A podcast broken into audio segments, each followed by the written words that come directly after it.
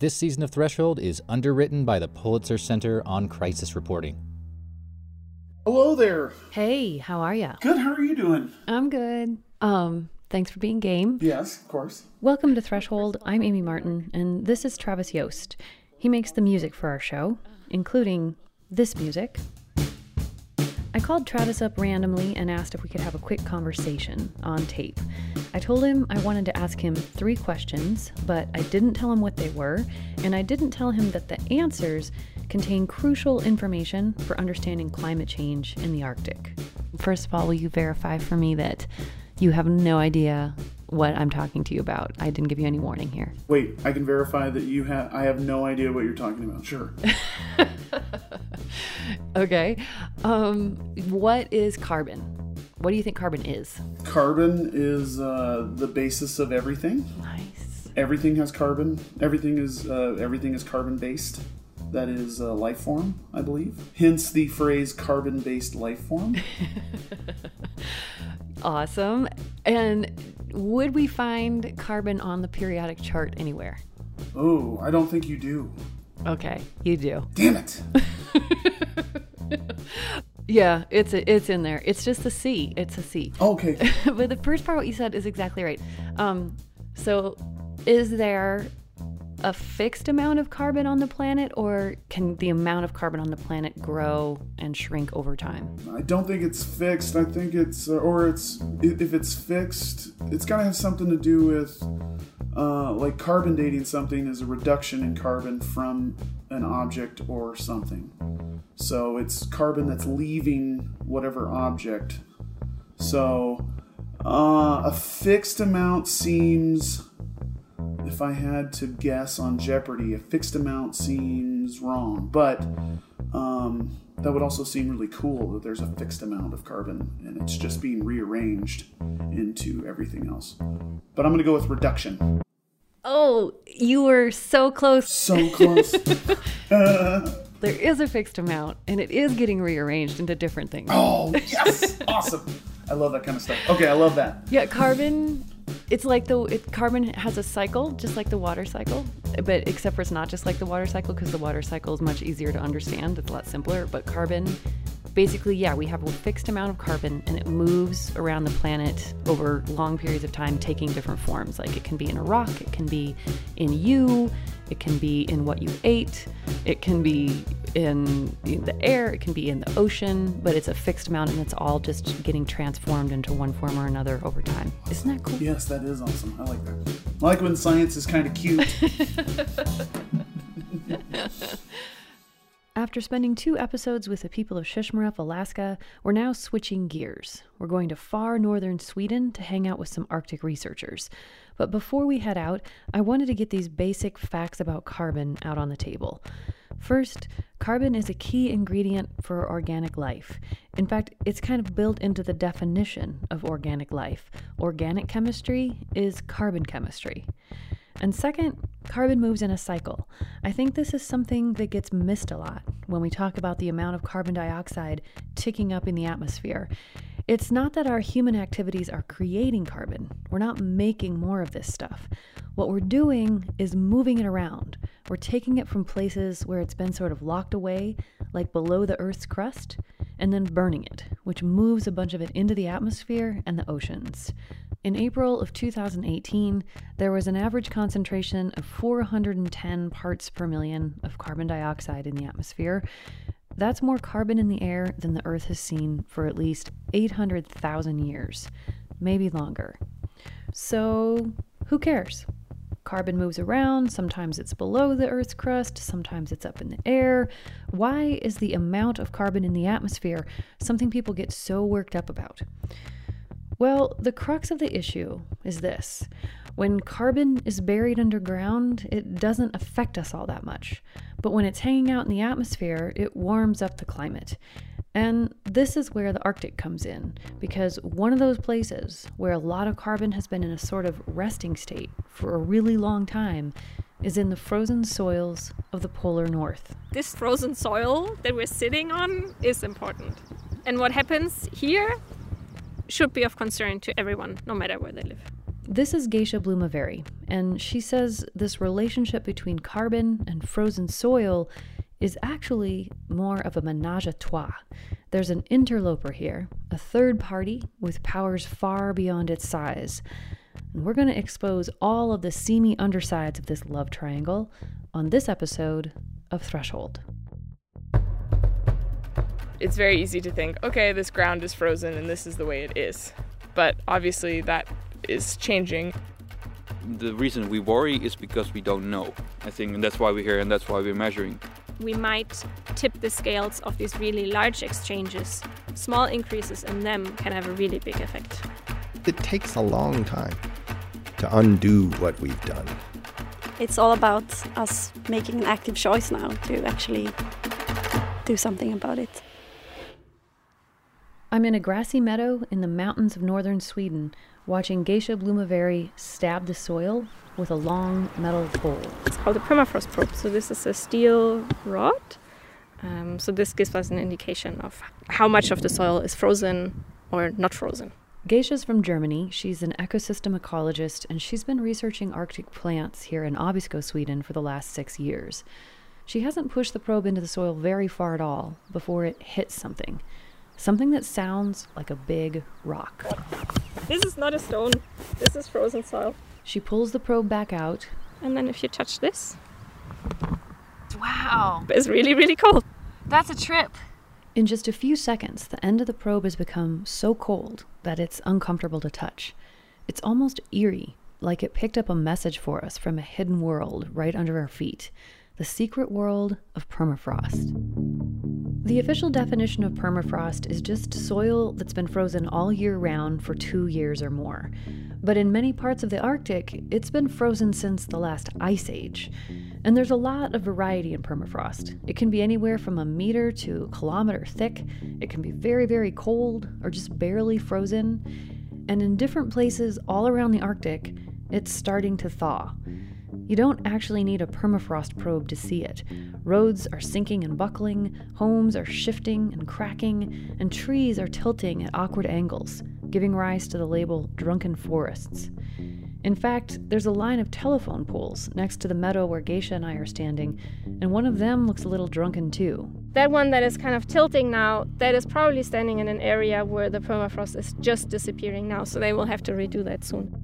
All across the Arctic, communities are spending huge amounts of time and money trying to figure out how to live in this new reality where the ground is truly shifting beneath our feet. It's not just homes and other buildings. Thawing permafrost affects all aspects of infrastructure water mains, sewage drains, even the graves of human beings laid to rest. So, we should care about permafrost if we care about Arctic people being able to meet their basic needs. But it doesn't end there. Gesche says permafrost is actually helping all of us meet our needs, no matter where we live. It's providing a globally important service thousands of years of carbon storage free of charge.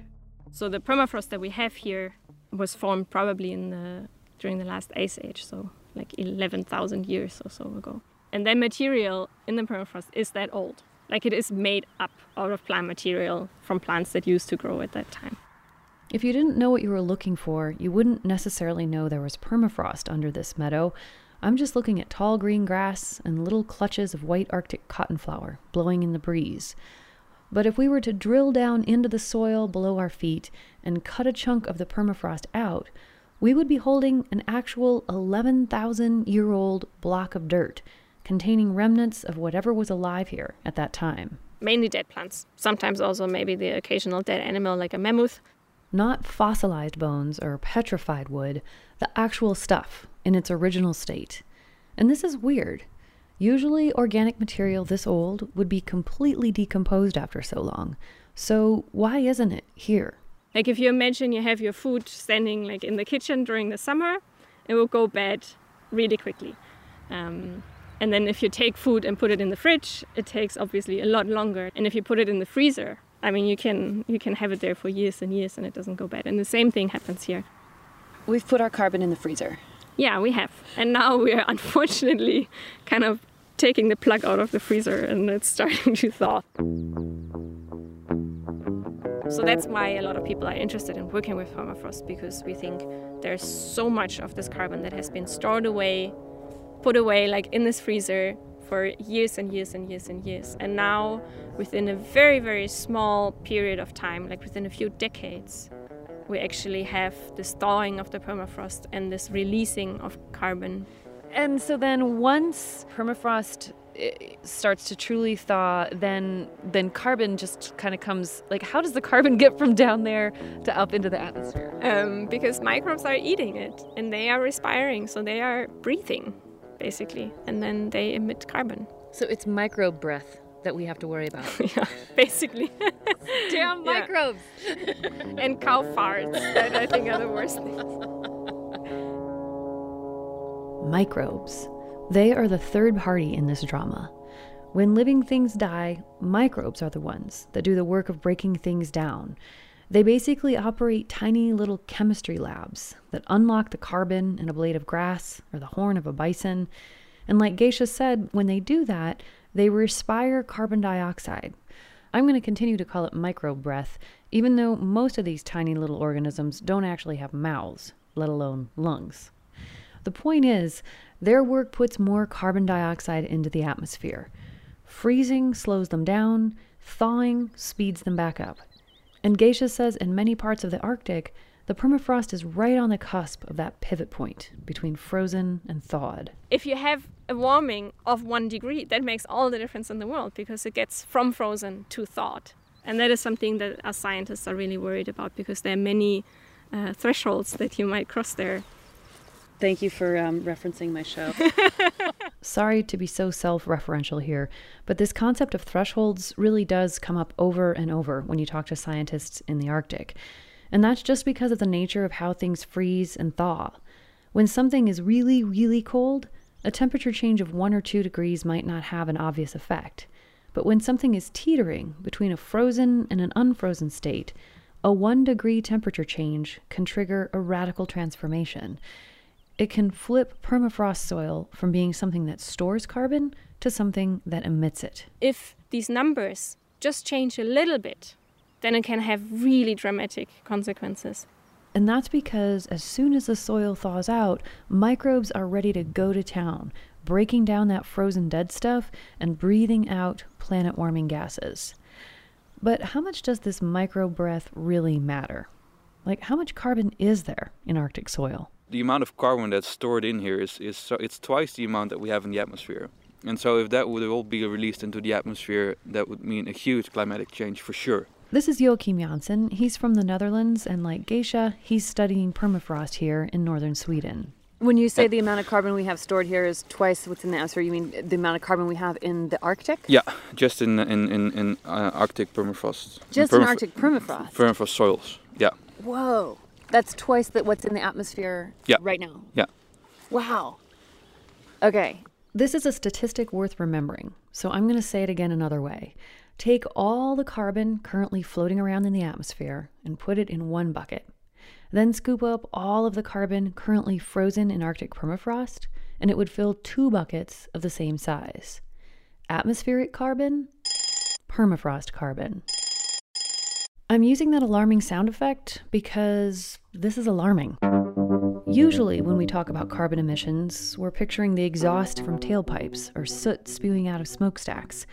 But here in this beautiful little Swedish meadow, there's all kinds of carbon just waiting to be released. In fact, our human caused emissions, big as they are, would be dwarfed by all the carbon stored in Arctic soil.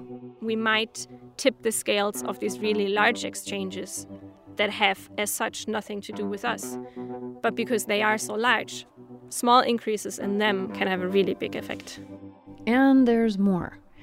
This giant reservoir of greenhouse gases stored in Arctic soils, it hasn't yet been factored into the models that we're using to set global climate policy, meaning the Paris Agreement. Carbon emissions from thawing permafrost soil aren't factored into that which means the goals set in that agreement may not go nearly far enough.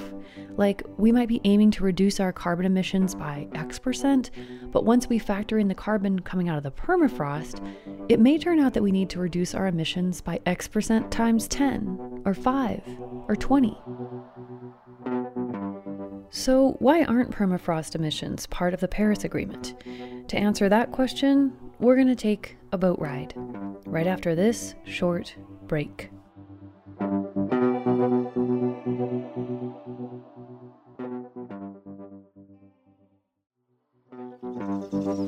Welcome back to Threshold. I'm Amy Martin, and I'm out on the lake with three scientists just down the road from the meadow where I was talking with Gesche.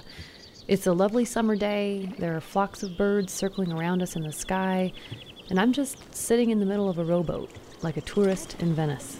Who knew that climate change research could be so much fun? we have so much fun on the boat when me and Jenny go out. That's Matilda Niesel. She and Jenny Goling trade off doing the rowing. They're master's students at Stockholm University, working as field assistants on this project, which is led by Joachim Jansen, who's getting his PhD. So, a quick reminder of what we know so far permafrost is frozen soil. It's storing a lot of carbon, twice as much as what's currently in the atmosphere.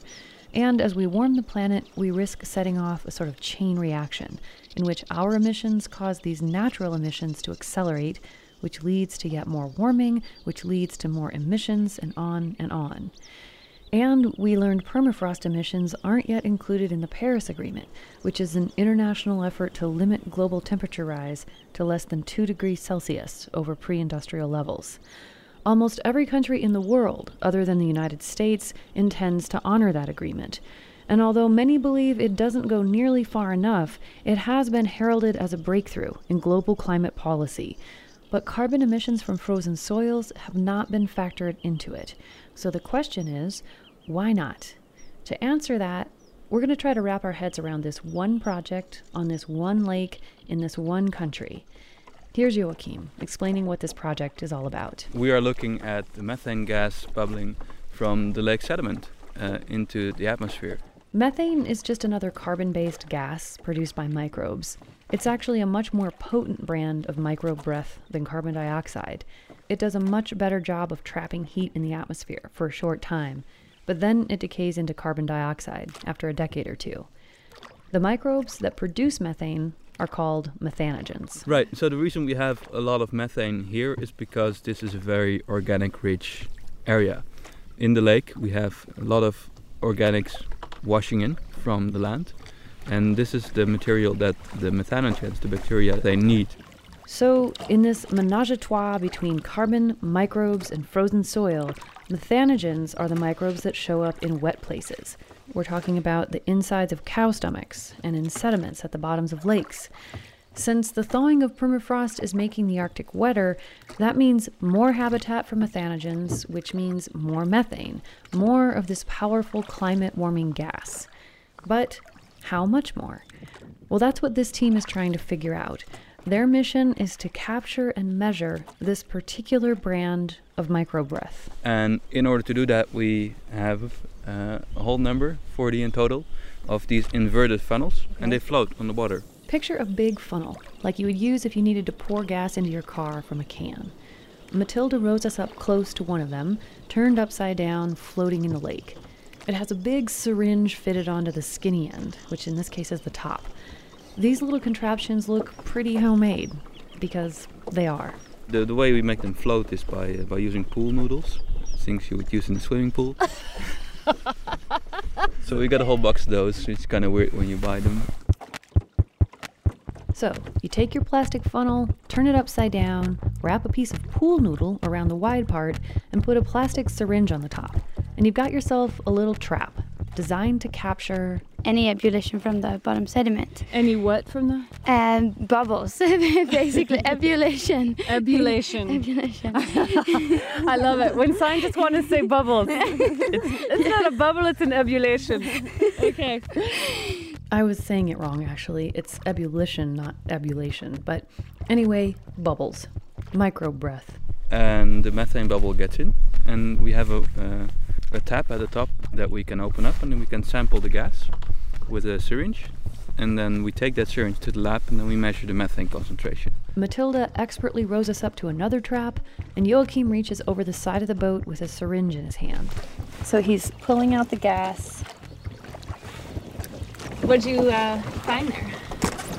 So uh, we emptied the bubble trap of gas and we had about seven milliliters of gas. So this used to be in the in the lake sediment, uh, where it formed a bubble, and that bubble traveled through the water into our trap, and now it's in the syringe.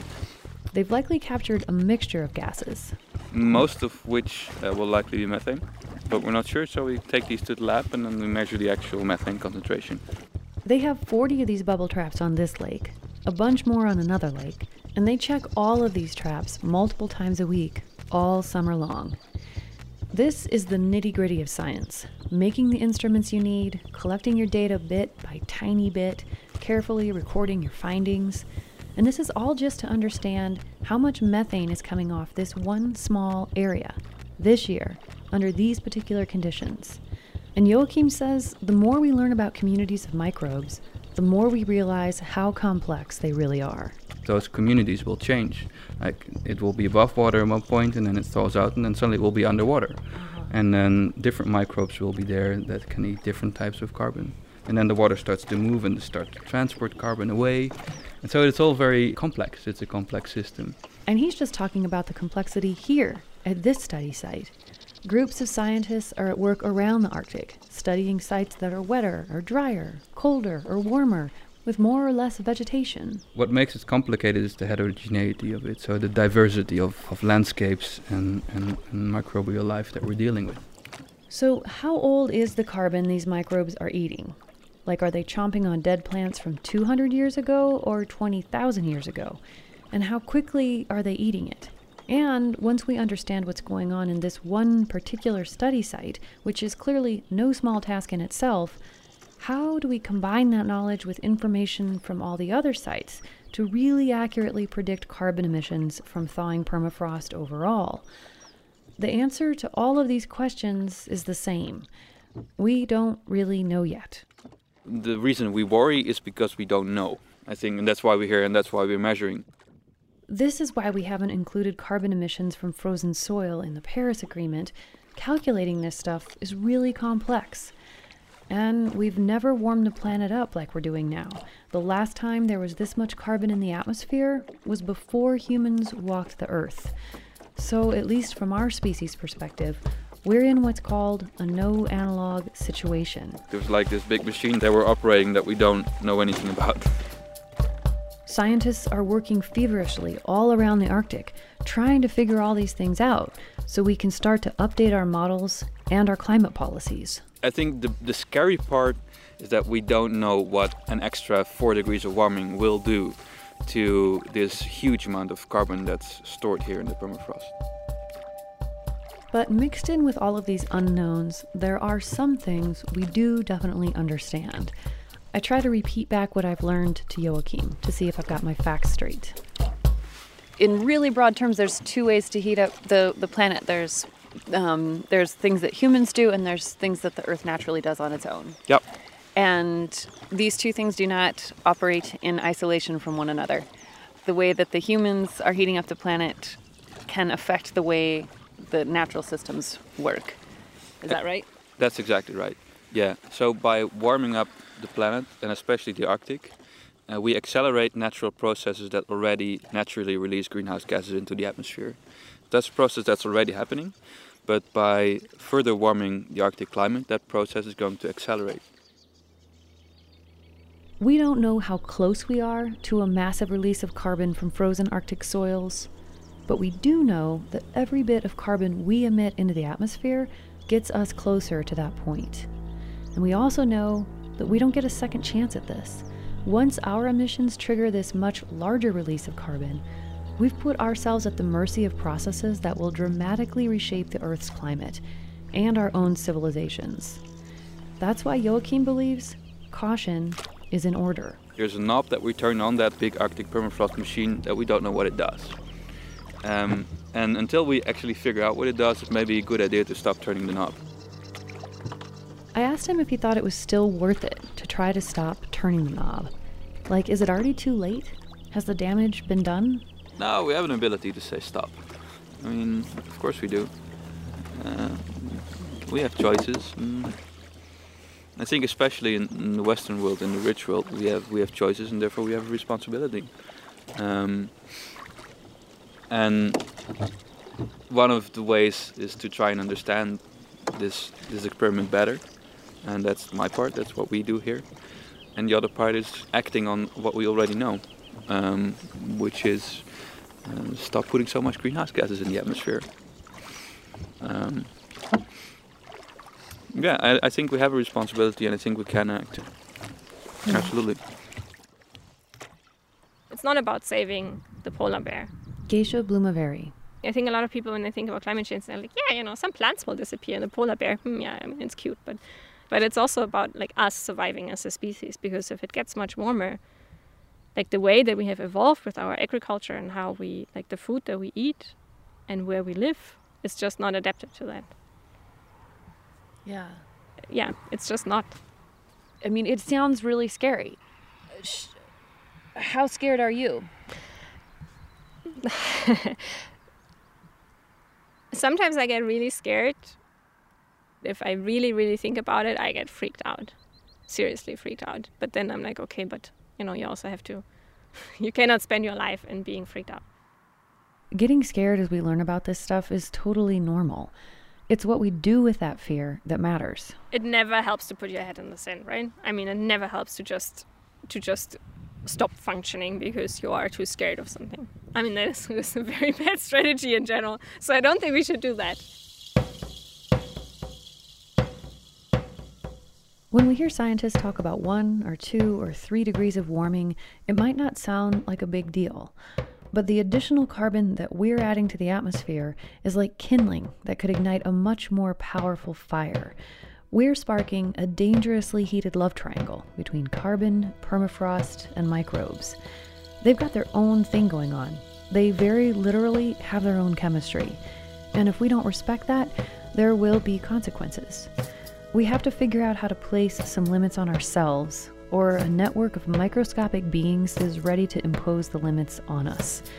It's humbling. Maybe that's why we're having such a hard time wrapping our heads around the realities of climate change. Do you think that we can do it? Like, do you do you think that in in five thousand years we're going to look back and be like, that was the point when humans started their path toward extinction, or do you think we're going to look back and be like, that was the point where we started to grow up and and we we shifted i- i- into a different kind of way of living? I really, really, really, really wish that it's the point where we shifted. I don't know. Yeah, I really hope so.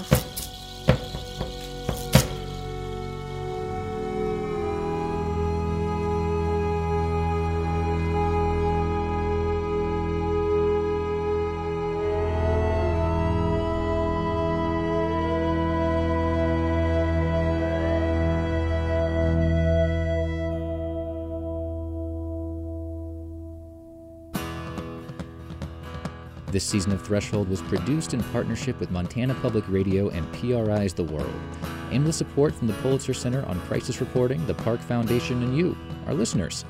We want to keep in touch with you. Join our mailing list at thresholdpodcast.org. Threshold is created by Nick Mott, Rachel Cramer, Cheryl Skibicki, and me, Amy Martin, with help from Frank Allen, Jackson Barnett, Josh Burnham, Maxine Spire, Michael Connor, Matt Hurley, Nora Sachs, Rachel Klein, Rosie Costin, Zach Wilson, and Zoe Rome. Special thanks to Tom Douglas, Tom Evans, Cindy Gilbert, Michael Gundale, Keith Larson, Sylvan Monteau, Michael San Clements, Kevin Schaefer, Sarah Strand, and Hannah Rosenzweig. Our music is by Travis Yost.